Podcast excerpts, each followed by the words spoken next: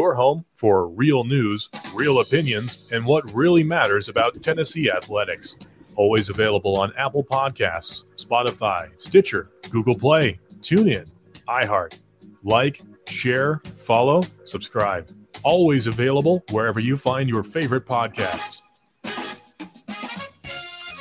Good morning to you and yours. She's Amanda LaFratta. I'm Dave Hooker. Loaded up on the show today. We will discuss where this ranks among the Tennessee's biggest game in uh, sports uh, football program history. Easy for me to say. Maybe, uh, did I play the wrong intro? That's my bad. All right. It's been you a did. busy morning. It's been a busy morning. Just want to refire it? I'm good with whatever you want to do. I'm good with. There's a reason. I'll show you why. Let's just do this.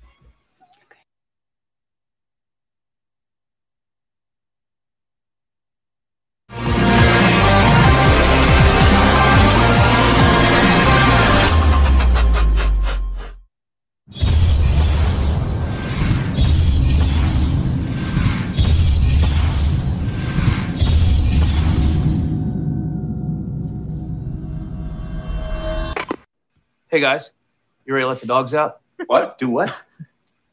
Let the dogs out. You know, like, ooh, let the dogs out. Ooh, ooh. Off the Hook, airing on offthehooksports.com.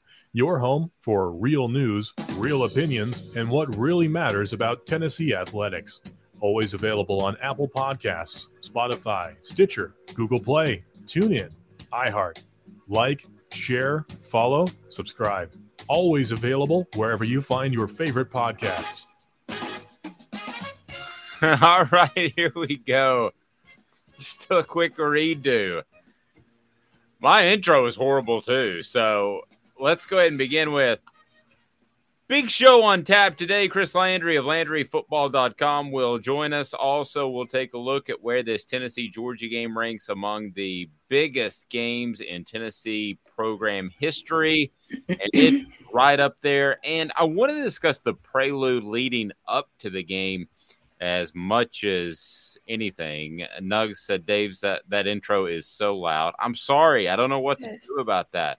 It just busts my ears on every video. So, uh, we'll we'll work on that. Jamie said, "Dave showing out." Yes, by clicking buttons, Jamie, I'm showing out. Like, subscribe, and share. Good morning, Brittany, uh, and uh, John uh, with us as well. I said I love that intro though, and uh, we appreciate you joining us and those that were there waiting. That's pretty awesome. Uh, we appreciate that. Like, sh- subscribe, and share. Good morning, Amanda LaFratta. How are you? Good morning, Dave. I am doing well. How are you? I'm well. It is uh, two days away from, I could make a strong argument, the most anticipated game in Tennessee football history. Now, I know a lot of people might immediately say the 1998 national championship game, but for me at least, I thought that was a pretty surefire win because Florida State was going to have to play its third string quarterback. Chris Weinke had gotten hurt earlier in the season. Their second stringer had gotten hurt as well. And you had a month, I guess, to think about it. But as far as the immediacy of a regular season, this one just feels different than any other one. And I want to get into that. But man, I'm curious. You keep your eye on uh, social media, you keep your eye on the media uh, your thoughts on kind of how Tennessee is being portrayed in this? Uh, I feel like an awful lot of people, despite the spread, still sits about seven and a half, I believe. Correct me if I'm wrong. I just feel like this, to the media in general, this feels like a coin flip game that it might as well be even or three since it's in Athens. But doesn't it just feel like this game could go either way and nobody would be surprised? Um, I think that, well, I would be surprised if this game went in Georgia's favor, just based on the way that they've played the last, I don't know, five weeks. I mean, it's nothing has been very consistent. Nothing has been, um, at least on their side, has been just overwhelmingly like, yes, you belong in the top, you know, five. You you belong at number one. You belong at number three.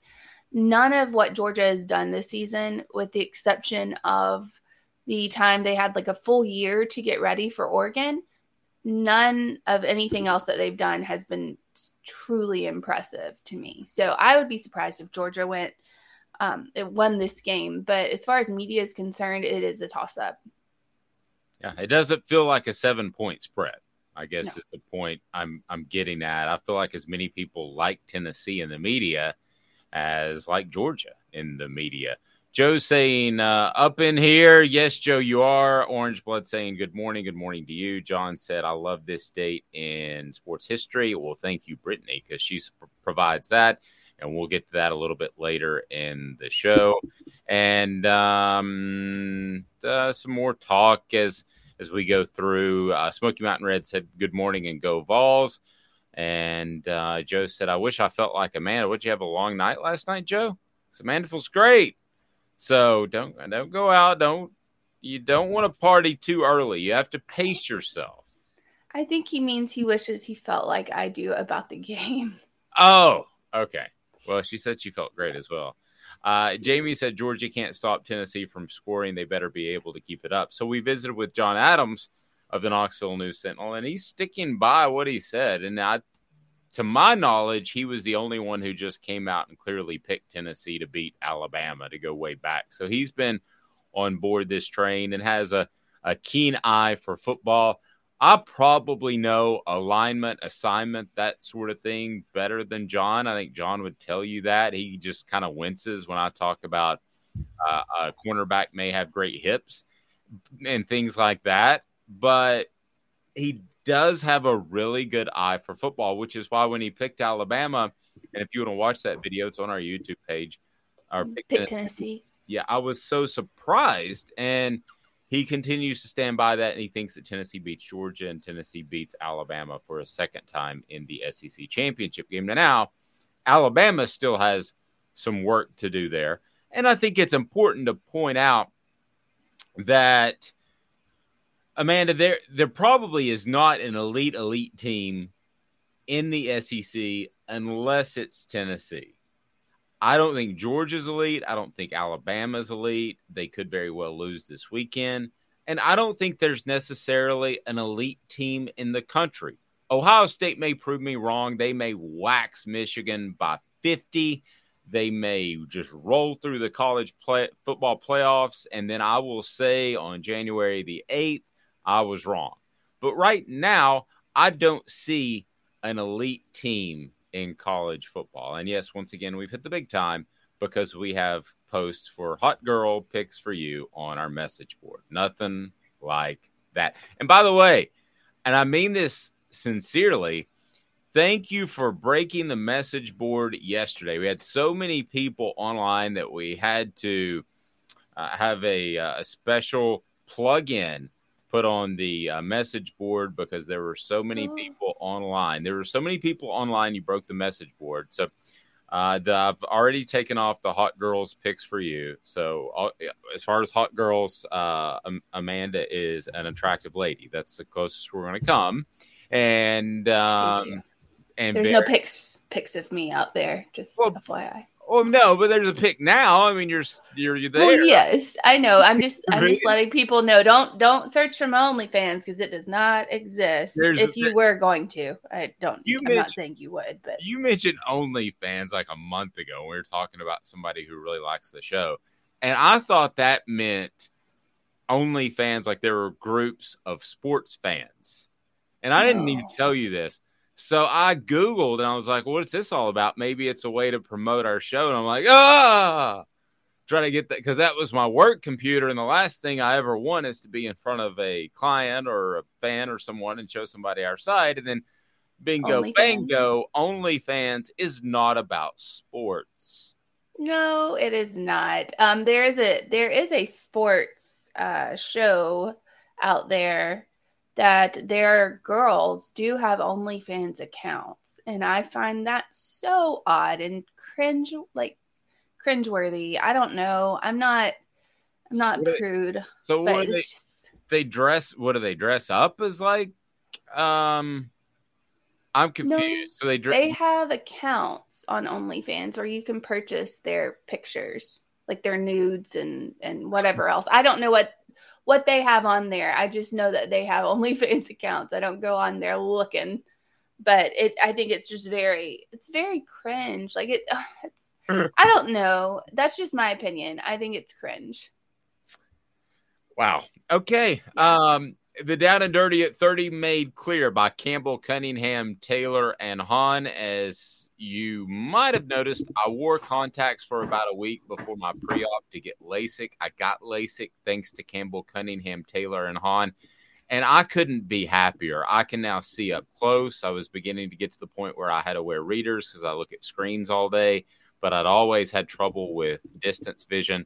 Now they're both taken care of. And the great part about Campbell, Cunningham, Taylor, and Haun, and I really mean this if you have anybody in your family has any issues with cataracts or you're considering LASIK, go with Campbell, Cunningham, Taylor, and Haun in the Knoxville area, or even make travel plans to go there because they're local and they care other people fly people in. So the down and dirty made clear, down and dirty at 30 made clear by Campbell, Cunningham, Taylor, and Haun. So let's go ahead and get rolling as we break down some of the biggest games in Tennessee football history. So this is a column that I wrote on Off the Hook Sports. We're multimedia here. You can listen, you can watch, you can do it all.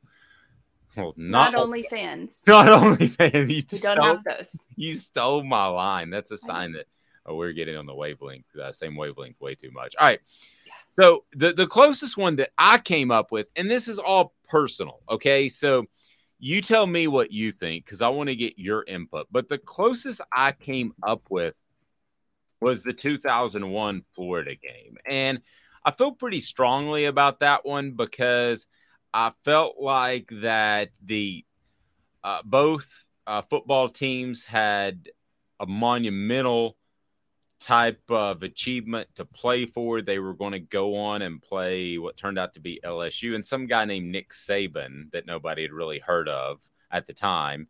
And everybody thought that LSU was the lesser team. So whoever won in Gainesville was just going to go on and then play Miami in the national championship. And that was one of those loaded Miami teams. I mean, loaded. Um, and you, you can you can draw a lot of parallels from that game because it felt like a playoff game.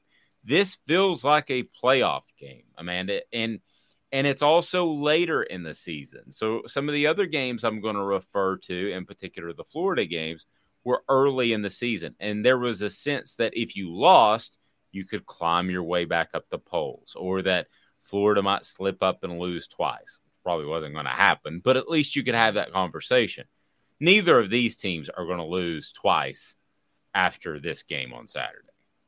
No, they're not going to lose twice. I mean, the only thing I would say is, oh, maybe they would lose twice if they were in the SEC, SEC championship, but this will eliminate one of them from that game, obviously. So, no, neither team, both teams will end up with one loss this season. Yes. Uh, like, subscribe, and share. Jamie said the Sugar Bowl game in Miami, and I'm assuming you're, yeah, I'm sure you are referring to 1985. Two things, Jamie. That's a little bit before my time. I barely remember that game. I would have been 11 years old. So I barely remember that game. And there wasn't a championship on the line. Now, that's when the Sugar Bowl felt like a championship, but it wasn't. So I did not include that one again, a little before my time is the main reason, but I understand that's one of the most beloved teams.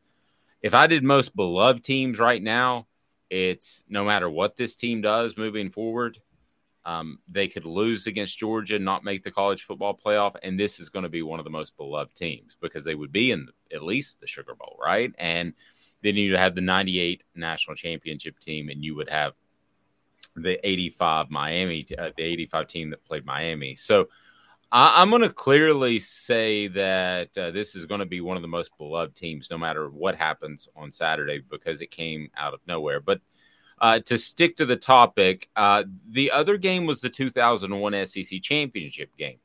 So I, this is the most significant football game in since this game on Saturday. There's no question about it. 2001 SEC championship game. Now again, leading up to it, there there was hype, Amanda, but it was like this confidence hype. I still remember the general manager at the radio station that I worked at at the time.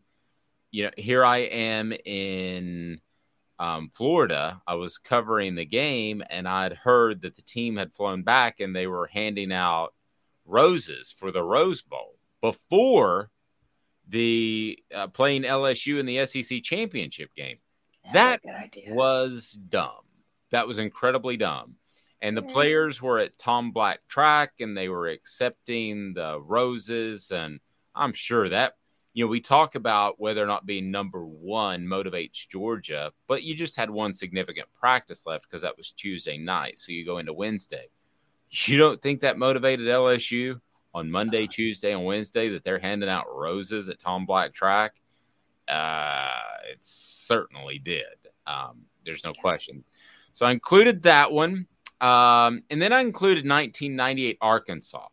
Now, this one may strike you out of left field if you're younger, but the the lead up to this game was monstrous because somehow, some way, Arkansas was undefeated, and Arkansas had hopes of playing for what was the first BCS national title and Tennessee was able to eke out a victory thanks to Clint Stoerner deciding to use the football as a cane uh, off a play action play that never should have been called, and Tennessee won. But the lead up was tremendous. Still, it's not Tennessee, Georgia. That has a lot more panache than Tennessee, Arkansas.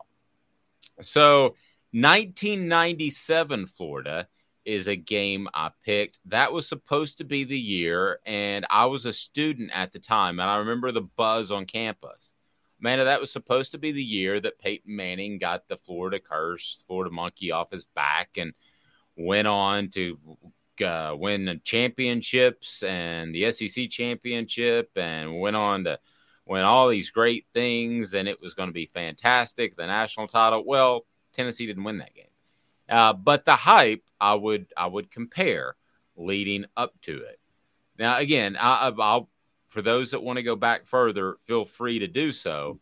But I'm 48 years old, so I would say I have a pretty strong knowledge from about 92, 93 on. So that's kind of the time frame we're looking at. Um, others, I didn't include the Alabama game this year because I don't think anybody thought that Tennessee was really going to win, um, except for John. Uh, I did not include the Florida game uh, from this year as well because Amanda, I thought that that was a winnable game. It didn't feel like it had that sort of um, undue hype or that sort of massive hype that this game has. This game feels different than the other two big games this year, don't you think? Well, I think in the the way that Tennessee fans are approaching this game as they feel like this is a game they can win. They don't feel like, hey, we we're probably going to lose. You know, I feel like with the Alabama game, they went in thinking and I know majority of Tennessee fans I talked to were like, okay, this is going to be an awesome game, but we're probably not going to be able to win it. We're just going to go and see how close we can we can make it. A one and point, that was the goal. A one point loss would almost be a win. Yeah, is the moral victory kind of feeling. Um, and because you know, I mean, we saw Alabama struggle, but still, then they were they were considered better than I think they're considered after that loss. So Tennessee fans just didn't really feel like they're they're going to do everything they could to try to win the game, but they didn't feel like it was going to, you know, happen. But I think after after the goalpost came down, that's when everyone really started believing in this team. And now this is highly anticipated because it's more like here's a small speed bump in this road that we're going to take the national title. I mean, that's I think the general feeling now for Tennessee fans is we can win it all. You know, back before Alabama, it was we can we can win nine games this season. I, it felt like that Tennessee could get to the Sugar Bowl, and that would be a yes. raw year. Yes, and now it feels like a, a natty is is uh, imminent. Imminent. Yeah, that's what it, that's what it feels like. I'm not saying it's going to happen. I'm just saying that that's the feeling that I get from other Tennessee fans is that it went from after beating Alabama, it went from and then destroying Kentucky. I think that was also another step in there. It went from okay, we could win it. All right. Now we might win it and now after that destruction of Kentucky, it's we're going to win it. Like everyone's like it feels like 98 and something about Cedric Tillman saying he felt like 98% healthy or something. I don't know. Saw that online, but um, everyone's now like the the. If I had to write the book, I would say 2022 feels like 98. Yeah, and Tennessee actually sent out a release uh, about being number one. It says feels like 2022, and then there's a Revivavol's book book that is hard to say um, yeah, let's see what happens this year. Um, a lot of listen, it's it's been a fantastic ride, and I have no problem with you expecting to win a championship, expecting to win at Georgia. But let's, let's see what happens before we start comparing a team that's in the first week of November to what that 98 team did. Because what that 98 team did, losing one of the greatest players in the history of football in Peyton Manning, he's on a short list and winning the national title was pretty impressive. Like, subscribe, and share. We'll get to today's tough question. Let me go ahead and wrap up our down and dirty at 30 and uh, take note of two things. There hasn't been a game of this magnitude in 20 years, despite what former Tennessee coach Butch Jones might have you think.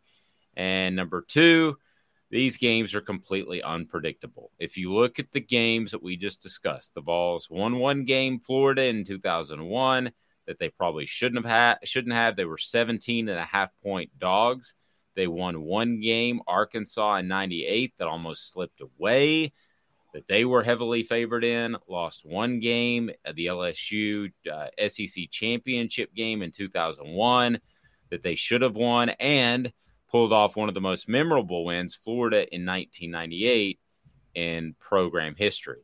In other words, all that we think we know could be blown completely out of the water. And by blown out of the water, it could be Tennessee dominates on defense and wins. I don't think this is going to happen, but it could be they dominate on defense and win 13 to 10 yeah, it wouldn't surprise me if Georgia struggled to score. I just don't see Tennessee struggling to score. No buzzkill, TJ. I, I think Tennessee's yeah. going to win on Saturday. Go ahead. There's no, yeah, that took some convincing, everyone. I'm just letting you know that took some convincing to make Dave say, I think they Tennessee's going to win. They did. Um, I'm, I'm officially picking, I'll go ahead and throw my pick out there. I'm picking Tennessee 38 to 31 on Saturday. Good Lord. I, I'm surprised you think Georgia's going to score 31 points. The only way Georgia really scores a lot of points, besides, of course, the Oregon game, that again, they had a year to prepare for. The only way they score a lot of points is defense. And this Tennessee team does not turn the ball over. No. They don't turn the ball over. They don't make stupid mistakes. We've seen them make one stupid mistake where it just seemed like a miscommunication in the Alabama game. They don't turn they don't turn the ball over. So Georgia, I don't think really stands a chance because Georgia's offense, their defense covers for their offense. Their offense is not very good. Uh, besides the running game, their quarterback is not very good. I'm sorry. He he's blessed to be on the team that he's on. Great leader, whatever, a butt guy apparently, according to some rumors. Um, but he's just yes, we did a message board bingo, and it was talking about Stetson Bennett like it said boobs, likes... but oh, he likes okay. the butt. Yeah. So anyway, long story. Anywho, so the I just don't see Tennessee needs to make a lot of mistakes for Georgia to be able to capitalize on that, and they don't. And their offense is unstoppable. We've seen that against Alabama. We've seen it against Kentucky. I mean, how many more, you know, competitions or how many more strong defenses do you have to go against to really just say, no, this is an unstoppable offense? Because that's what it is. I, I'm at that point. It was Well, I thought the offense was unstopped. Well, nothing really changed in my mind pre Kentucky, other than Tennessee's or post Kentucky, other than Tennessee's secondary is just that good uh, with Nico Slaughter in there, or is a lot better than we thought. I'm not going to say they're dominant. They're not going to probably shut teams down completely, but they did Kentucky. Um, and Kentucky never really could run the ball. So I, I don't think Georgia is going to have that same issue. But at the end of the day, Amanda, I look at Tennessee and where my mindset changed um, was was was definitely the Alabama game. Um, but just really the there were little chips in in in my cynical armor along the lines when I thought they got better against teams like UT Martin. I thought they dominated teams like Kentucky. They won the games they should, and they got better week in and week out. So to me, um, it's been it's been little creeps with you. You thought Tennessee beats Georgia from the get. You said that in July when we started the show. So um, Jamie said, I'll put Tennessee's schedule up against anyone. There is no question in my mind that Tennessee has the best resume. That's why they should be number one. Uh, Smoky Mountain Red said, I haven't uh, said this in a long time, but until they lay several eggs, this staff can game plan to beat anyone on any given day. Now the players have to execute it as well. And so far they have. And they have. And I think it's a special group, a lot like that 98 team that held full practices without pads in the summer. Um, that doesn't sound like any fun at all, but they did. And there were no coaches there, from what I've been told. Who knows? But uh, yeah, I look at uh, I look at this football team, and I think that the and as a matter of fact, I'll tell you what, let's do this let's get to today's tough question. How about that? Today's tough question today is brought to you by Nutrition World. Nutrition World can absolutely make sure that you get the supplements that are the best. They're uh, supplements that are tested and graded out. They are supplements that are the absolute best, and you don't have to worry about getting something from one of those acronym stores. Go to nutritionw.com nutritionw.com and order off their e-commerce site, which is voted one of the best e-commerce sites in the nation, as a matter of fact. So that's uh, pretty darn impressive. Let's do this. Let's get to today's tough question. And I know exactly where I want to go. Today's tough question is brought to you by Nutrition World, nutritionw.com. We do our research. Have you done your research? We're working like heck. Today's tough question What's the real debate? You sipping my soupe, Guadalupe? Exclusively on Off the Hook Sports with Dave Hooker and Amanda LaFratta. You drinking my sake, Kimosabi? Oh my God. John saying, Dave, that 98 defense had some studs on that team. This team is playing up like crazy and now making a name for themselves. Yeah, kind of flip flop, John, in a lot of ways. The 98 team had studs on defense the 2022 team has their studs on offense. Uh, but absolutely, the defense led Tennessee to a championship in 98. All right. So, how about today's tough question? What's the most special aspect of this team, or what's your favorite aspect of this team? And we can go in a couple of different directions here if you'd like. Um, but I want Moxie to be one of them. Moxie and mindset to be one of them. And then we could go, there's the Byron Young story, who the guy was working at a Dollar General like four and a half years ago. And he's probably going to be picked in the NFL draft in the at least third or fourth round.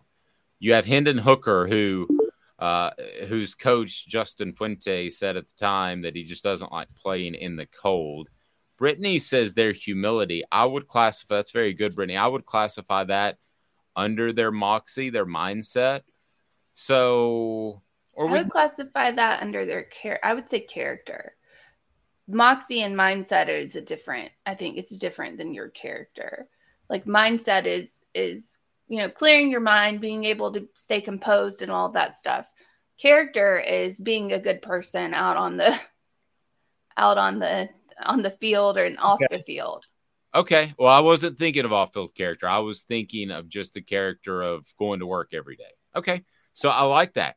Well, why don't you go ahead and mold that, fine tune it, and then we'll have today's tough question right after this. And we will visit with Chris Landry of LandryFootball.com. Well, Georgia's without Nolan Smith, and how in the world did they get pressure on Tennessee and Hendon Hooker because the Vols just don't give up sacks, and Georgia doesn't get a lot of sacks. Give me two minutes back with a complete breakdown. Tennessee, Georgia. You looked at me weird, Amanda. What did I say? You didn't say anything. I just moxie. I think is kind of an uh, a little old fashioned word, but how do I spell it? Is my question. you have to Google it off the top of my okay. head. I'm not sure. Two minutes back with you after this. Life's about choosing where you want to go and mapping out a financial path to get there. Of course, things don't always go according to plan. An experienced financial advisor can help you avoid potential hazards and find alternate routes. The right financial advisor is there for the journey, helps you plan for what's coming, makes adjustments along the way, and keeps you on track to reach your specific goals. Are you on the road to success? Contact us for a complimentary review to find out. Hey folks, Gary Viles here. I want to personally invite you to North Knoxville's newest sports bar and restaurant. It's Big Orange Phillies, located in Black Oak Center. And yes, folks, it's happening in Halls. Big Orange Phillies offers family-friendly environment with homemade meals and the best deli-style subs around. Billiards, darts, jukebox, shuffleboard, and cornhole, and a full bar. We also offer valet parking on weekends and during special events. We even have a covered back patio. It's happening at Big Orange Phillies. We want, we need, and we appreciate your business. Hi, Mike Davis here with City Heating and Air, reminding you to always dare to compare. Our team provides quality local heating and air service, installation, and maintenance across East Tennessee. We use only the best equipment like American Standard heating and air conditioning for your residential, new construction, or commercial needs. Honesty, dependability, and customer satisfaction have been the cornerstones of our business since 1961. City Heat and Air. To compare. This is Owl's Nest Barbecue Supply, so come on in and see all the different rubs and sauces we have, plus a complete line of Green Mountain grills. Don't be overwhelmed. We have plenty of help so you can produce the best barbecue and amaze your family and friends. Barbecue is America's food. We'll do what we can to bring you all the best products. We're Owl's Nest Barbecue, but Chattanooga goes to grill.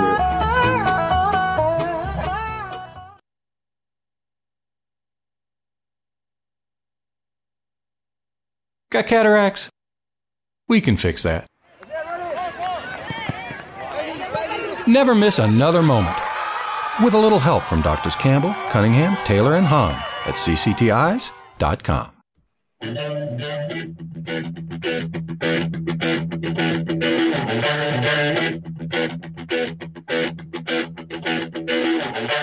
Please allow me to introduce myself. I'm a man of wealth and taste. I'm a king of rock. Welcome back. It's time to talk to the coach, Chris Landry of LandryFootball.com. And if you have not been to LandryFootball.com, you're crazy. You got to get to LandryFootball.com, know more about football than all of your friends. And Chris joins us now. His appearance brought to you in part by Owl's Nest Barbecue. Owl's Nest Barbecue there in Ooltewah. It has your choices uh, when it comes to barbecue of everything you could possibly need in quality. We're talking about sauces, we're talking about rubs, we're talking about the Green Mountain Grills, which are awesome, awesome, awesome. Chris, good morning. How are you, sir? I'm doing good. How you guys doing this morning? We are absolutely fantastic. Uh, Tennessee, Georgia, who'd have thunk it? You know, if I'd have said, if I'd have told you this in August that um, uh, Tennessee, Georgia would determine everything uh, in in the East and perhaps beyond, and that Tennessee would have a realistic chance of going to Athens, I think both of you, uh, both of us, Amanda w- picked Tennessee the whole time, but I think both of us would have said, "Nah, probably not this year." But no, I thought maybe you know it is a possibility this could be kind of a spoiler type game, um, but no, I not not uh, did not see it. Um, this season has kind of a, a, life of its own. It's uh, I tell you, it, it's I know it's exciting for fans, but just as a football guy that doesn't care who wins, I'm extremely excited for the strategic matchup and how Georgia's going to play it, and and um, and how this might be different or the same. I, just it fascinates me a great deal. So it's got a, a little bit of everything. It, it does determine an awful lot. Um, you know, the loser of this game is going to need a lot of help, and you know, um, it's probably not going to get it. I agree with you. I think this is basically the SEC, you know, championship, SEC East championship, and um, you know, so uh, I think it's going to be it's going to be a lot of fun. It's going to be a different atmosphere, obviously, for for Tennessee having to play a really tough game game on the road. They've got that, and then you know, uh, again, how's Georgia going to play it based upon um, running a similar scheme that at Alabama runs, but being able to have the benefit of looking what worked and what didn't work for Alabama against this offense, how they're going to play it. I mean, just just a whole bunch of things. I can go on and on. I I tend to go on and on too much anyway. But that that's this is just I'm giddy with excitement. Can't wait for the kickoff. It's just just one of those things.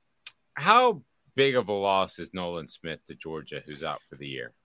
Well, it's big uh, because he's a great player, and um, I feel bad for him. He came back, and you know, but that's it's a that's it's football. Injuries are 100 percent injury factor at some point for everybody. Um, but it's not devastating. I mean, they've got really Beal's really good player and has played well for them. Um, this is this is going to be you know a challenge though, mainly against the run because I, I really think the key is to defend Tennessee's offense. Everyone thinks that well you got to defend the deep ball. Well, you do, but in order to do that, it's you got to defend the run with with lesser numbers. And so that could have an effect in this game. And by that, I mean you need to keep maximum guys back in coverage. So the more effective you can be defending the run without having putting extra guys in the box to stop the run is the key to stopping them. So if you got safeties having to cheat up, well, again, we've discussed this before. Tennessee's offense is an option offense. They basically option the safety.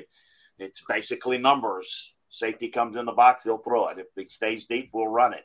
So the ability to defend the run with lesser numbers is the key. And not having Nolan, look, it it hurts. There's no way you can sit there and say it doesn't doesn't hurt. It does, uh, but they've still got some.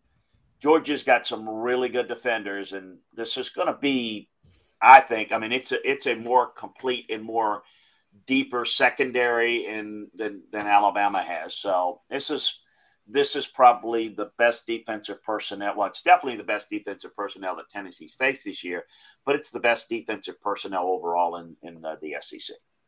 We asked today's tough question, and I, I, I'm going to give you the options, not for you to answer it, but just to give you an idea of how Tennessee fans feel about this team. And it was, what is your favorite aspect of this team? So we didn't pick out the running game or the passing game, but it's moxie and mindset, character and humility, storylines with Byron Young and Hendon Hooker, excitement and scheme. So that is a backdrop. I want to ask you, Chris, what team or teams have you been around that just had that special something that you felt like they were a group of guys that maximized their ability? You can go to NFL days, you can go to college, whichever team you want to pick, you're like, I like being around these dudes boy, that there's a whole bunch of them, and there's like 20 that come to mind. So I, let me but just kind of as, as far as a team in one particular year. Yeah, you know, usually what you see is the really good teams that go all the way in college or the NFL. They usually have it. Um, so there's still a lot of them. I would say that most recently, probably the 2019 LSU team really kind of had it.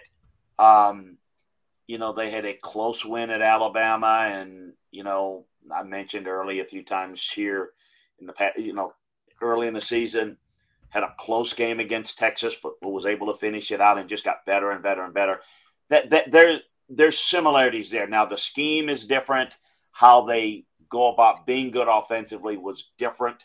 Um, you know, uh, than than Tennessee and LSU. The, the offenses numbers wise are are are maybe comparative, but how they get to those numbers are completely different.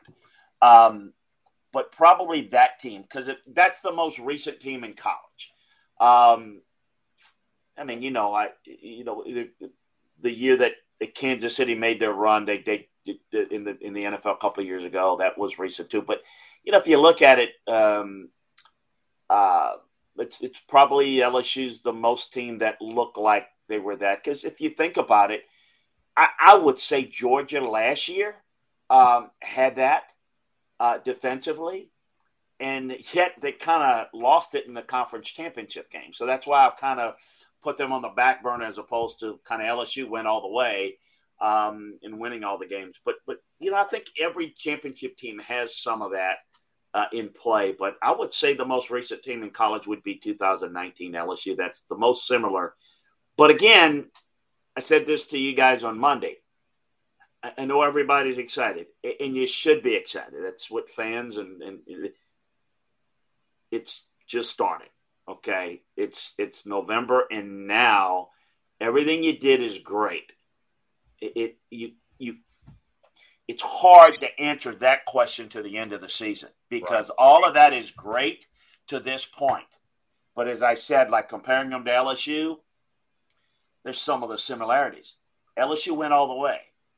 LSU uh, won every game. LSU got to the conference championship game, beat Georgia. Then, then defensively, we know they won offensively, but defensively, they took it to Oklahoma and Clemson, two good, great talent and great skill offensive teams, and they basically rocked them.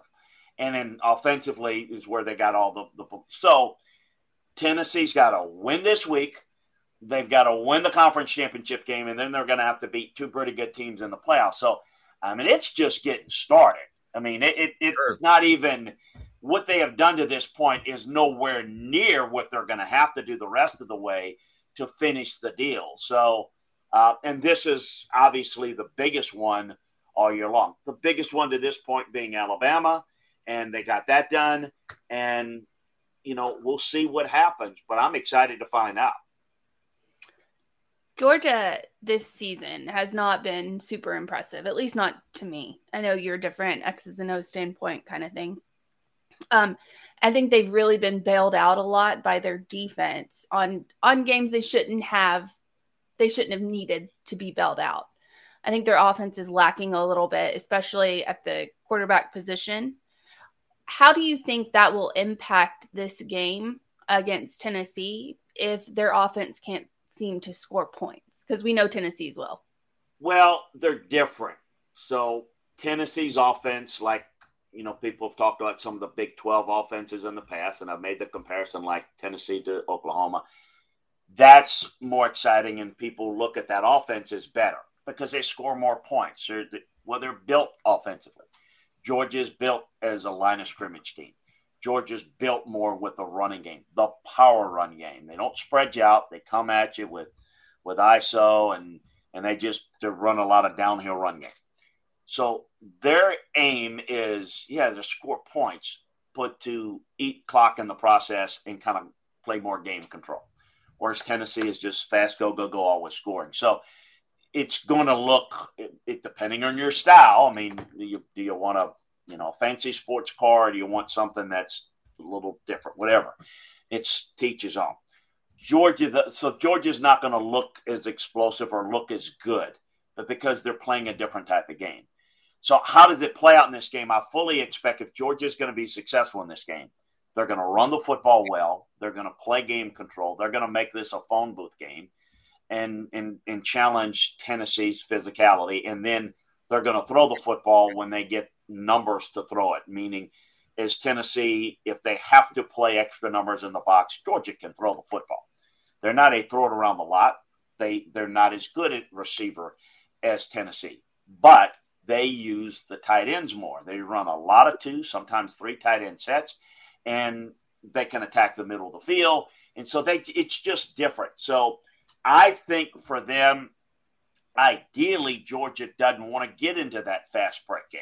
They don't want to get up and down the field. They want to play more game control, go on longer drives, Um, I think they can be explosive. I think this Tennessee defense hasn't really been challenged by very good offenses to this point because, like LSU's offense, has gotten better and better since. But we'll we'll see. I think though that to try to win a shootout type game doesn't is not what you want to do because I think Tennessee can score. They can score quickly, and they they don't want this game to be whoever gets the ball last because at that point it could go either way. If Georgia makes this a phone booth game, well then it's Georgia and it it, it going to win it and maybe going to win it decisively. So it's about styles. It's about imposing your will, and who's able to do that is going to be the key. So it's just a matter of what you like, what you prefer. But you know, here's the thing that I always say is we've not seen a team, and Tennessee may be the the outlier this year. We've not seen a team that plays this type of tempo to this degree go all the way and win it, win everything. Um, when you see it, and I think we're we're trending towards that way, you may see more and more teams do that. But I, I think a couple of things that have jumped out at me about this Tennessee team is how the defense has played and stepped up when they needed to, have needed to this year, and how well they pass protect. Those are the two things that I don't think is Tennessee's getting enough credit for, uh, because I think everyone looks at it as it's the offense, and, and it is. It is without this explosive offense, I mean, you know, with that defense not having the benefit of an explosive offense, you know, they're a they're a nice team that's going to a, a bowl game. Uh, but with this offense, they're they're next level. Uh, and whether this continue can continue the rest of the way, that's that's what I know. I'm excited to find out, I'm sure everybody is. Explain real quick, if you can, what you mean by phone booth game. I know what you mean. Oh, yeah, it, it may not. Yeah, you know, just you know, Tennessee obviously is the opposite of that. They want to spread you out. They want to go quick, go fast. Georgia wants to line up. They want to run power. They, they want to make it a more physical game. That's what we call the phone booth game. You know, you can't run away from us. You're going to have to stay here and fight us. And physically, we're better than you at the line of scrimmage. We can move you off the ball. We've got a better defensive line. Um, you know, Georgia now, I know Nolan's not there, but they're healthier on the defensive line for the first time in some time, too. Like some of their stretches in Kent and you've got a really good nose tackle and and I think better defensive tackle play than Tennessee's face. So they want to make that a strength. They, in other words, they want to make the game close and keep you from spreading out. What Tennessee's gonna gonna try to avoid that as much as possible. If you were, I don't know how many people were boxing fans in the old day, but long oh, time ago, you know, you know, you, maybe you remember Muhammad Ali was the rope a dope and around. You know, you the Joe Frazier's, the Sonny Listons could get you in a corner and just pummel, pummel you. That's a little bit about the style. So that's a phone booth game. Make it make it close. Make it at the line of scrimmage. If it's a line of scrimmage game, Georgia wins it. Got a big advantage. If it's a spread out game, advantage to Tennessee, and we'll see if Georgia can match that. How many times, and you scout every single game, how many times have you seen Stetson Bennett be the positive difference in the game, and he's the reason why Georgia won the game. Yeah, he's. They're not built that way, uh, but if you look at it last year, I mean, they won a lot of games last year. He played very well, but they blew out a lot of people, and you can look at it and say with their defense, they could have won it with another quarterback. Not any quarterback, but another quarterback. I, I would say that if you looked at um, the national championship game, he played, you know, well for stretches. Now, I mean, the defense stepped up and was a big factor too, but um, more, I, I don't have the, the exact numbers where I can go back and look at every game that he's played. He's played so many. Um, how many of them I would say it's this number, but I would say more than people think. But again, that to me, in some ways, is a positive because they, with good quarterback play, is more than just great throws. Mm-hmm. It's about good decisions, protecting the football, getting you out of a bad play at the line of scrimmage into a better play. Those are things that maybe people don't see or say, you know, like for example, you come to the line of scrimmage and you check into a run and hand it off, and it's a great run. Quarterback doesn't get credit for that. Well, that's the quarterback that's making the pre-snap read and adjustment. That you know, to me as a, I mean, as a coach, we all look at that and say, "What a r- great job there." That's every bit as good as a, a tight throw, but but that's not seen that way publicly. So he's done a lot, uh, probably a lot more than people think. This year, he's actually played better because they've relied more on their offense being the the bell cow. Um, yeah, so I think he's been he's been he's been pretty he's been pretty good. I, I will say that. So even with him not, there's a game where he didn't throw a single touchdown, and I think that's the game where he he was in the Heisman talk until that game. Um, I think it was more based on his body of work um, throughout his career than it is for for this season. So, what does Tennessee need to do to capitalize on Stetson Bennett's not his faults, but his where he's not so great? Are you trying to say lameness? No, I'm. I, I think I think you, you're Tennessee. You, you to me, there are two things you got to do, and this is one thing that Stetson Bennett's probably um, underrated at. He can run. He's actually a very good athlete and can run the football well, and he can extend plays. So, what Tennessee's got to do, first of all, you got to stop the run because it's a play action passing based offense. They do other things with Todd Monken, but it's all based on their ability to run the football. So Tennessee's got to stop the run. You stop the run, um, then the play action's not as effective. It, what you also have to do is make sure that you respect not a spy necessarily because I don't I, you know I think that that limits you there.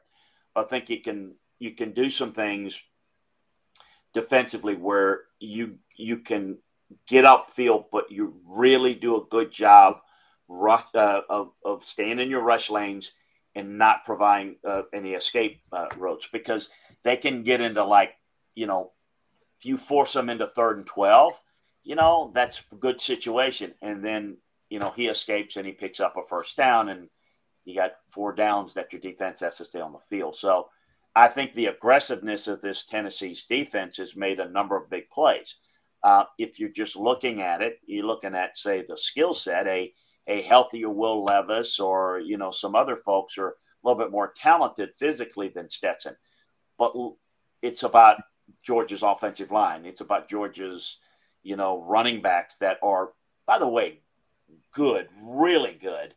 But Georgia's kind of that kind of stepped into that Alabama mode where you're starting to compare them to like what they used to have. Well, I mean, you're not going to be like the, the the best they've had is not going to happen every year. So Georgia's kind of on a different level, good with some of their their their ability to run the football and their defensive players. So they're they're not as good overall this year, but I still think that their offensive line is very good. So much better than say Alabama's offensive line, just to give a comparison. Um, at least they played that way to this point. And uh, I, I think got to stop the running game, and I and I think you've got to stop the, the escape lanes, and you got to do a good job uh, uh, covering the tight ends. Look, you got a, a six, seven, 285 pound guy you got to defend, and who's going to cover that guy? Washington. I mean, yeah, you know, I mean, that's just, and then Bowers is the the big flex wide receiver tight end, but Washington, and so they, what they do is they run tight end sets, sometimes two tight end sets that they can run the football out of, or they can release a tight end, and they've got a big matchup advantage. So again, you got to look in great teams for what they are. It's Georgia. It's not. They don't live off the big play like Tennessee does. Georgia lives off the. We're going to work the ball down the field and run it. Be physical. Work the tight end in the passing game, and then if you overplay that, and they get a one-on-one matchup. Those Stetson Bennett can hurt you there if he has enough time. So, and a lot of times, what they do is those use those tight ends they use what we call we call uh, we call it a tight end screen, where literally a guy would just turn around at the line of scrimmage and you run past him, and it's just like a simple toss that any of us could make at any point. I mean, just from here. So it, they've got a very simplistic way of doing it. They but they do it with a lot of personnel. I think the key is is going to be can Georgia defensively prevent the big play? Because what happens if Tennessee gets out to a 17 nothing lead or something like that? Then you know Georgia has to stay in rhythm um, on schedule offensively. They can't get into this shootout. We're going to spread out and do the same thing. They they have to be where they run the football be a little bit more patient they can do that as long as it's a close game, they'll be able to run their offense. If Georgia gets behind, then that's where Georgia's having to chase. Georgia's not as built as well built for that, and that's where the game could get lopsided. That's where you know, or make mistakes. That's where Tennessee, you know, at, at one point started to run away from Alabama. They definitely ran away from LSU because of mistakes and you, you, you know you're playing chase of a team that you know that you got to score a touchdown every time quickly because they're going to continue to score. That's what Tennessee wants to continue to do. Can they do that against Georgia on the road? It's a different challenge. That's going to be the key is is how they're able to handle that and how they're able to handle Georgia's run game. And then obviously, can they score quickly, make the big play, and get up big on this Georgia team to help the defense, their defense out by having Georgia be one dimensional. You know, you can make a team one dimensional. You don't have to worry about the run game because they can't run it because they're down so far. That's that's what Tennessee's mantra is. That's how they make their defense better. I meant to say this earlier. If you have a question specifically about the the X's and O's headed into this game, go ahead and post them on the message board, and I'll get them to Chris Landry of LandryFootball.com. Uh, if you haven't joined LandryFootball.com, you're absolutely insane. Join them uh, now. Join Chris's website. It's fantastic. You'll know more about football than you ever imagined possible. And, and, and, real quick, if I can mention something before you go to that, just to give you an idea to, to Amanda's point, though, or, or asking about it. Tennessee has the most statistically the most productive offense in college football. Georgia's number two and yet they couldn't be more different how they do it. It just, you know, it's a different way to do it, right? And so just, but just to give you an idea, well, they're not. If, if again, it's more style, substance, substance, style. I mean, I think both are substantive, but in a different way. So just, just another start to throw in there. So, but what what, what statistic are, are you basing that off? The yards per play or yards per game or? I'm curious. number, what it's it's combination. I mean, uh, yards, but you know, uh, point total, third down efficiency, red zone efficiency. Uh, Georgia's number one in third down conversions. You know, Tennessee's more explosive on early downs. You know, so again, it, it's a little bit of a different style. But but when you're looking at um, in total offense, you know, where you encompass everything, they're one and two. I would not have thought about and completely in completely different ways of doing it. I would not have. Uh, I would not have thought Georgia would be number two by those metrics. That surprises me. I know Amanda has uh, one last one that she wants to jump in there, but I love the story of Byron Young. The guy was working at a Dollar General store like four and a half years ago.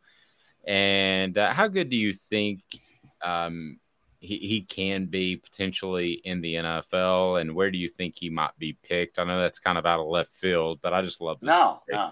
He's a really good player. I love his story. I love his um, his character. I love his work ethic. I love his commitment. I love his maturity to understand that um, there's something better out there for me. I'm going to work for it.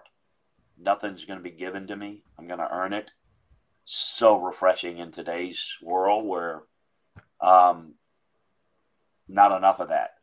Um, that's big on me. Uh, old school football guy. When I sit down with him at All Star games at Combine, that, I'm I'm looking forward to that, as opposed to having to try to understand why, you know, why has, guys, uh, uh why has an entourage. Yeah, you know, and just just you know, just some of the stuff that you know you have to deal with, and okay, well, you transferred four times. Okay, let's walk me through it. um, but yeah, no, so really good. And, but, but beside that, he's one heck of a football player. And uh, no, I think he's got a chance to play at the next level and be a very effective player. And he's somebody I like on my team, and certainly um, has gotten in, in my scouting reports have been very positive on what I've known about him and how he's gotten to this point. Uh, so I'm excited for his future, and that story is we need to talk about it even more because I, I think that's I think that's how you do it, quite frankly.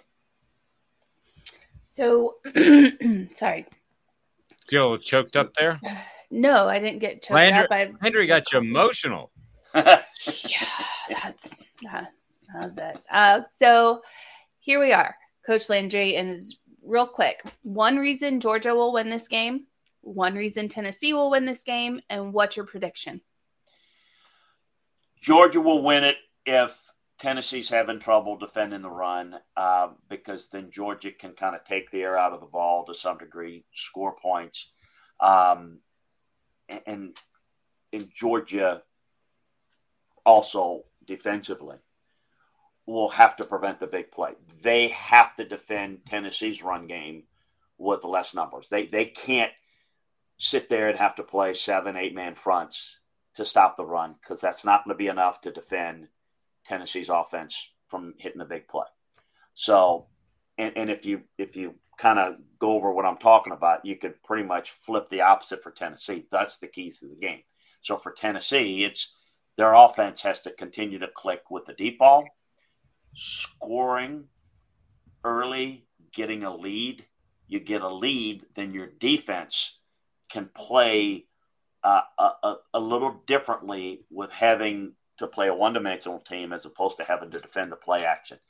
Um, Tennessee's, you know, got to get their secondary some help by getting good pass rush, getting Georgia in third and long. So, to me, for Tennessee, it's defending the run on early down. So, if it's it's important for Georgia to run the football very well, it's just as important for Tennessee to defend the run very well, particularly on early downs, the forced third and longs, which Georgia wants to stay on schedule. And then offensively for Tennessee, you got to be able to hit uh, the deep ball. You've got that's got to continue to work.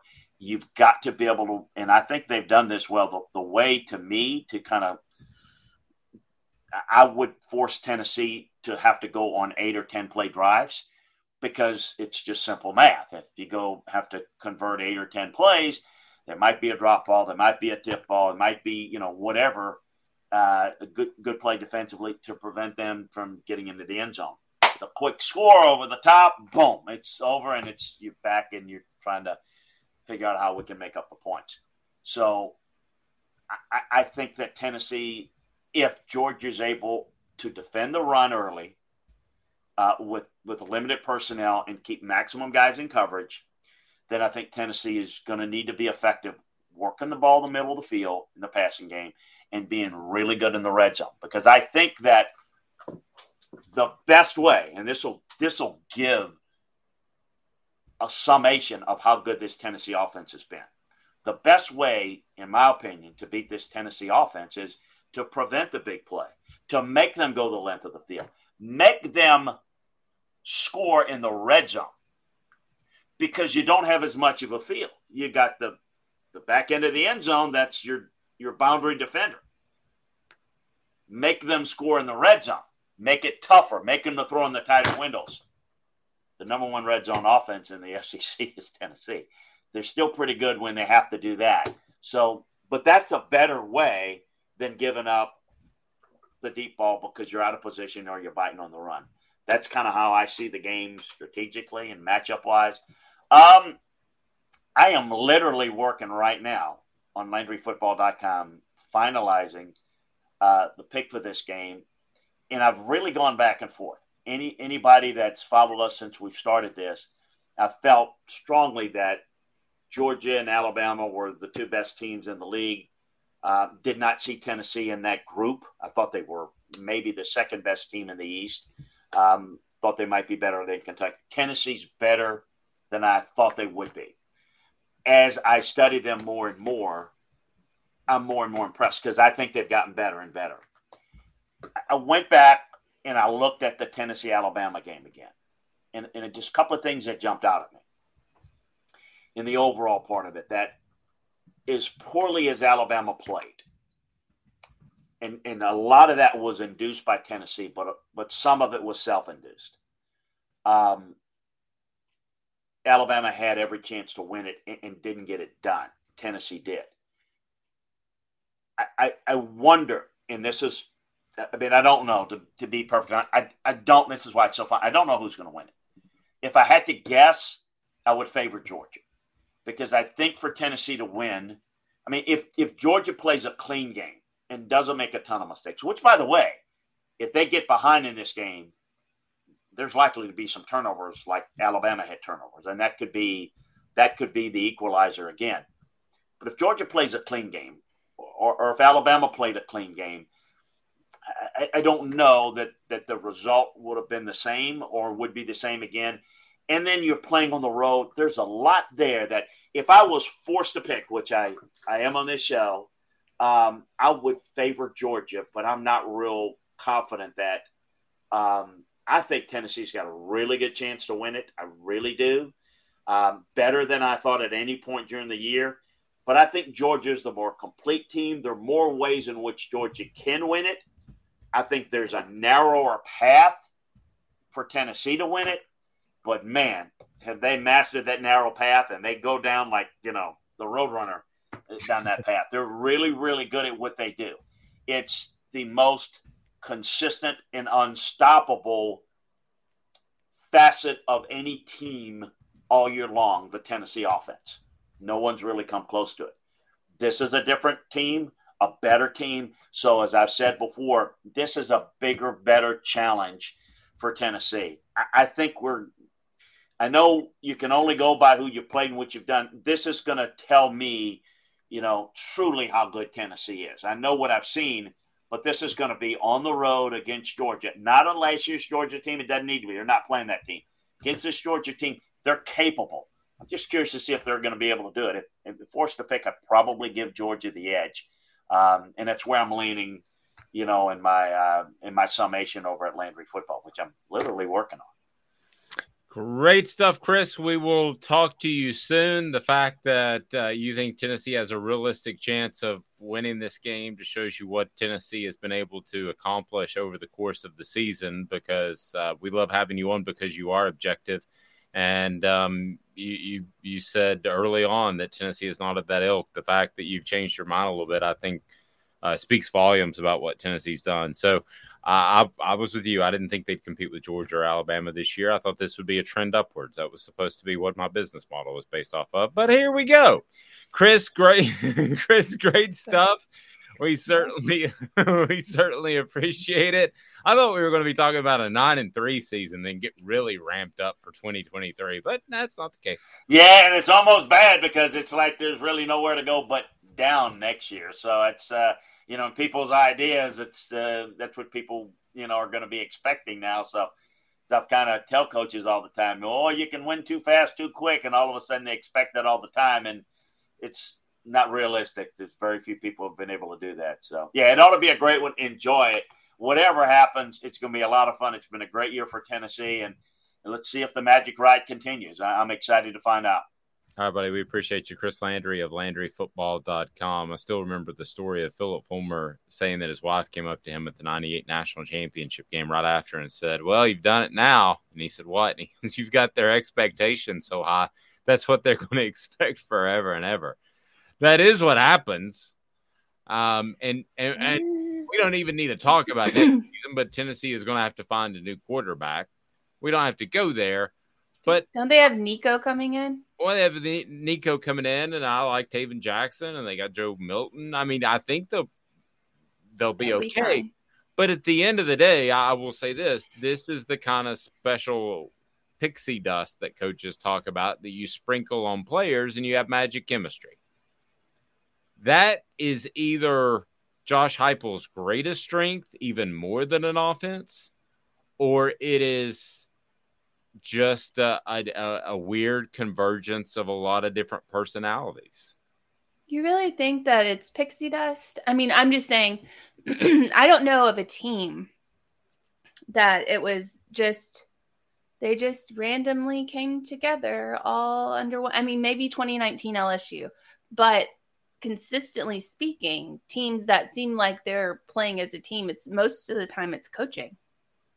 Well, um, I think it's coaching. I'm 70, um, 80%. Yes, coaching. I think Josh Heupel is way ahead of the curve schematically, and I think he's uh, a good players coach. In other words, discipline is there. I hate it when people say players coach because that usually means you get away with stuff. I don't think he's that type of players coach, but I think the players like playing for him. So yeah, if if you made me bet today, I'd feel pretty confident saying that Tennessee is going to be in this position to win championships as long as Josh Heupel is is their head coach. They may or may not win four championships. They may or may not win one but I think they will be in the running and in a competitive situation to win those as long as he is the head coach at Tennessee, which, as I wrote on offthehooksports.com, I think the NFL will come calling, but I think he'll be at Tennessee for till 2030. Uh, I believe that. And uh, I made that prediction online. And uh, I compare him to Spurrier a lot, Amanda. And I think Steve Spurrier, if he could do it over again, he would have stayed at Florida. I don't think he liked recruiting, but the NFL, he didn't like the fact that it was out of his control, a lot of the personnel decisions. And his offense didn't work well of not protecting the quarterback at that time. It may work now with the new rules. Um, and then he goes back to South Carolina and makes them almost, well, they, they were an SEC East contender. They're relevant. Yeah. But does he have more than one championship in his back pocket? National championship if he stays at Florida? I believe so. Yeah, I could see that. Um, so I think you know Josh Heupel's smart enough where he won't make that uh, type of decision because Spurrier was very cocky. It's like I'm just going to take this thing to the NFL and win multiple Super Bowls. What's the difference? Yeah. Heupel's not like that at all. I don't see Heupel as being a very cocky. I mean, I understand it's early on in his career, but uh, relatively so. But I don't see him being as that cocky, arrogant person. And I also think that translates into the players because normally, if the coach is cocky, then the players turn cocky, and then you see like a big cluster of cocky people. But I don't see Heupel as being that. And I've I said this yesterday, I've said it many times. I see Heupel and Saban very close, very close knit people. I know that seems weird to say, but very similar. Opposite but similar. I don't know how to explain that. Um, disciplines well, the same. Opposite you know, in their approach, Saban similar coach. Yes. Yeah. I mean, I could I could see that. And listen, if if you and I are sitting here and there's some combination of Spurrier and Saban, then Tennessee's in pretty good shape. That's what it seems like, to be honest. It's a Josh Heupel equals Spurrier plus Saban, but less angry. yes, this is somewhere in between, and not as smart alecky. Uh, back in two minutes this day in Tennessee sports history, and it's a doozy. Stay tuned off those sports. Sun, sand, and salt water, the beach is a very relaxing place. Unless you wear contacts. Ow! Open your eyes to the best the beach has to offer with LASIK vision correction from Campbell Cunningham Laser Center. Ah. Hey folks, Gary Viles here, Viles Automotive on Callahan Drive. I've been selling cars here in East Tennessee for 27 years. In that time, I've come to realize it's not about the car, it's about you, the customer. So I'm here to take care of you just like family. Good credit, bad credit, you name it, we can get you taken care of. If we don't have it, we can find it for you. We go across the country to get any vehicle that you want. And here at Viles Automotive, we don't believe in fake numbers. We just give you great deals. And as always, we want, we need, and we appreciate your business. Do you want to own the more that owns every job? Then get to Vassy Lawn and Garden in Cleveland and get you a Toro. I'm David Vassy, here to talk to you about Toro. With a Toro Zero Turn, you'll get more out of every minute and you'll reach the finish line faster. At Vassy's, we like to say, no matter if you're mowing three acres a week or 11 lawns a day, homeowners and business owners alike find confidence in equipment they can trust from top to bottom. Vassy Lawn and Garden, Highway 60 North in Cleveland. Man alive, it's worth the drive. This is Steve Rain. I own the Midnight Oil and Michelin Tire Direct service station here in Ottawa. It's not a fancy place, never has been, but it's a clean place with clean restrooms and good folks who work here. We sell gas and fix cars, nothing glamorous, but we love what we do and we're going to keep doing it for a long time to come. There's not many real service stations left, and that's a shame. We're the guys just like the guys back in your hometown. We'll fix your tire, change your oil, and put a new set of Michelins on your car. If you want a Twinkie, you'll just have to keep on going. Thanks for the business.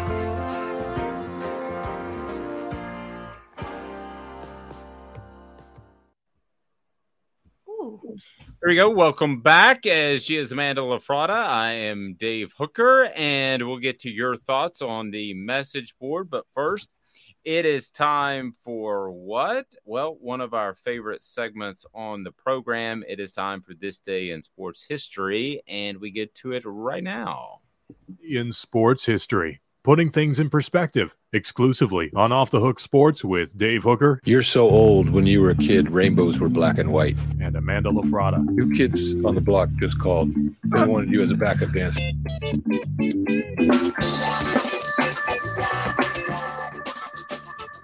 Well, this is a good one.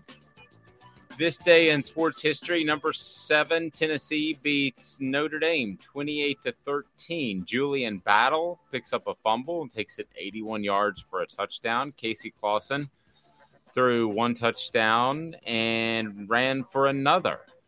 Uh, that was a pretty good football team. That was back in 2001. What did that team do? Well, they went on to play for an SEC championship, but didn't win it against some guy named Nick Saban. And so there you go. That's this day in sports history. I miss those Notre Dame rivalries. Um, you know, they had a lot of great, great games. You had the miracle at South Bend, which was an incredible game. You had the year before that actually was a fantastic game, even though Tennessee didn't beat Notre Dame. It was in Neyland Stadium. That is the game that I've seen. I was, um, I guess, about 16, 17 years old. And I, I went with my stepdad at the time, and I saw more talent on that field than I think I've ever seen in my life, assembled between two teams. Um, you had uh, Rocket Ismail, who I'm sure you remember. Um, you had him. Uh, you had um, Tennessee was absolutely loaded with the Alvin Harpers of the world, and just on and on and on. You go back and look at that game, and the amount of players that went on to play in the pros was unbelievable, absolutely unbelievable. So, Amanda, reset us with uh, today's tough question, how we phrase that, and where we stand. Okay, give me a second. Let me scroll through and find it. Take your time because you've been tweeting like a mad person today. I have, so I gotta scroll. Okay. What is your favorite aspect of this team? Uh, moxie and mindset, character and humility, storylines, young slash hooker, excitement and schemes. And at this moment, excitement and schemes is the one that is winning. It's the option that is winning. All right, here we And- go. Yes. Oh, then followed by moxie and mindset, character hu- and humility, and then storylines. All righty. Let's go a little bit of message board bingo. And here's how this works message board bingo. Amanda will read a message board post off of a message board. And if you can tell us which team's message board host that post, then you can win uh, your selection. You can win either a a gift pack from our friends at Owl's Nest Barbecue. So your barbecue will be better than anybody else's. Or you can also win uh, something from a little bit of craft treats. Uh, how about craft treats? Go to crafttreats.com, get 20% off any of the products on crafttreats.com. But remember this as well that the chill pills are fantastic with the CBD cannabinoids because the chill pills will absolutely take care of your dog's anxiety issues. It'll take care of your uh, dog's digestive issues or arthritis issues. That's where it helps young Thaddeus, who's laying right there. Crafttreats.com. Use the promo code off the hook. That's off the hook and get 20% off. And as I, I say often, and I mean it, all of our sponsors and advertisers on this program are people that we either do business with or would if we need their services. So we want to make sure that you um, have the easy choice of knowing that you can go to somebody that we refer. And we certainly would refer crafttreats.com. Uh, with the promo code off the hook, you get 20% off. And then Owl's Nest Barbecue, if ever in the Ooltewah area and you want to up your barbecue game, they've got the Green Mountain grills as well. But the sauces and the rubs and the expertise is fantastic. Message board bingo is now boom. Um, like, subscribe, and share, everyone. Just Like, subscribe, and share. All right. Temporary enclosure to our stadium. One of the things that limits the noise in our stadium is the unenclosed slash bridge end zone. What would y'all think about us installing a temporary wall slash roof in that end zone to keep the noise in? Perhaps it could be a large sheet run between two wires. I know who this is because I know the stadium layout. So I'm not going to say it. That's good. For 10 seconds. John says UGA. Yes. Yes. Uh, I'm surprised they haven't closed that in, but I guess physically they'd have to tear down that bridge to do it. No. Do you think they, with all their, you know, national championships, they'd have the money? Two in 50 years. Uh, yeah, that's what they. Let's see what you're doing there. Um, that's pretty good. Uh, all right, so we got another one in here for uh, message board bingo. Hit it, Amanda. What I've heard from a very credible source regarding Deion Sanders. They interviewed him in person last week, and he said he wanted total control of the program and he wanted a percentage of the NIL money he raises. I They said absolutely not, and it pretty much ended there. Frankly, you got to respect for you got to respect him for asking for that. Smart. Okay, well that I don't believe the latter. I think he's fine on money. Um, I don't. Yeah, this I- is a message board. right, right. I love when people say, "Oh, "I got a source who said," oh, "Who's Yeah. the source exactly?" Oh, it's this guy that posted on the message board, and he's right almost all the time. Yeah. Um, no, I, I, I think I know who this is. Uh, we have a. Uh, Joe says, "Oh, who's the first? Do, do, do. Smoky Mountain Red said South Carolina. I don't think that's correct. No. Nugs said Auburn. There you go. You're our winner. So the email is on the message board. So shoot me your uh, contact info if you would like a hooker t-shirt. If you would like, how about we can also hook you up with something super sweet like uh, something from crafttreats.com. Crafttreats.com. Use the off the hook uh, promo code, get 20% off. And also, we have Owl's Nest Barbecue. So we have all that that we can take care of you with. And uh, we appreciate our advertisers. I want to welcome on board, as I've said earlier, Zach England of Best and Brock, and also Campbell Cunningham, Taylor, and Haun. I can see, thanks to LASIK, it's pretty awesome. So go ahead and email us um, your the prize winners. So we trust you. We know it'll be under a different name, but uh, I'll be sure and hook you up. So, Amanda LaFratta, tomorrow on the program, we will have Coach Lance. We love that. He always makes me laugh. We will have Jonathan Crompton. So, a, uh big, big show. She's Amanda LaFratta. Oh. Yes. What? What? I have so I I want to ask the message board before we go. So I have a um an idea just because in case Tennessee doesn't win, I don't want to jump into a river. But I have a thought of something that I could do for like a lucky fan. That sounds real bad. That sounds real bad. It's like that- Something I like we began the show with OnlyFans and now we're back to OnlyFans. No, something I could, if we had somebody that, uh, like, I don't know how we would do it, but something that would be possible for me to do other than that. And I have an idea. Okay, let's. Okay, do you want to think on that, or do you? No, I want to. Can I show it? it's just a question. Okay, so we have a contest that Amanda will do something for a lucky winner, oh. and she's going to show you it right now. Yes, it's just it'll take just a second, and Smoky I will Mountain Red, it. Smoky Mountain Red said free Zool beer. I don't think we can do that. Uh, no, that's give pretty illegal. give away beer. How Nug said an autograph. From who? I guess you. Oh, I don't think he really wants that. Okay, so I this is my thought, okay? Because I don't want to jump in a river, and I'm sorry, I'm I'm gonna chicken out. But this is my thought. I could make this is what I can make, and it takes a long time. Okay. But it is a Blanton's bottle. If you can't see it, and it has the Tennessee script across it, and it's checkerboard. And I could draw a winner. It lights up. They're really, they're pretty cool. But I could draw somebody, and I will make this bottle for them instead of jumping in the river because I just really don't want to jump in the river.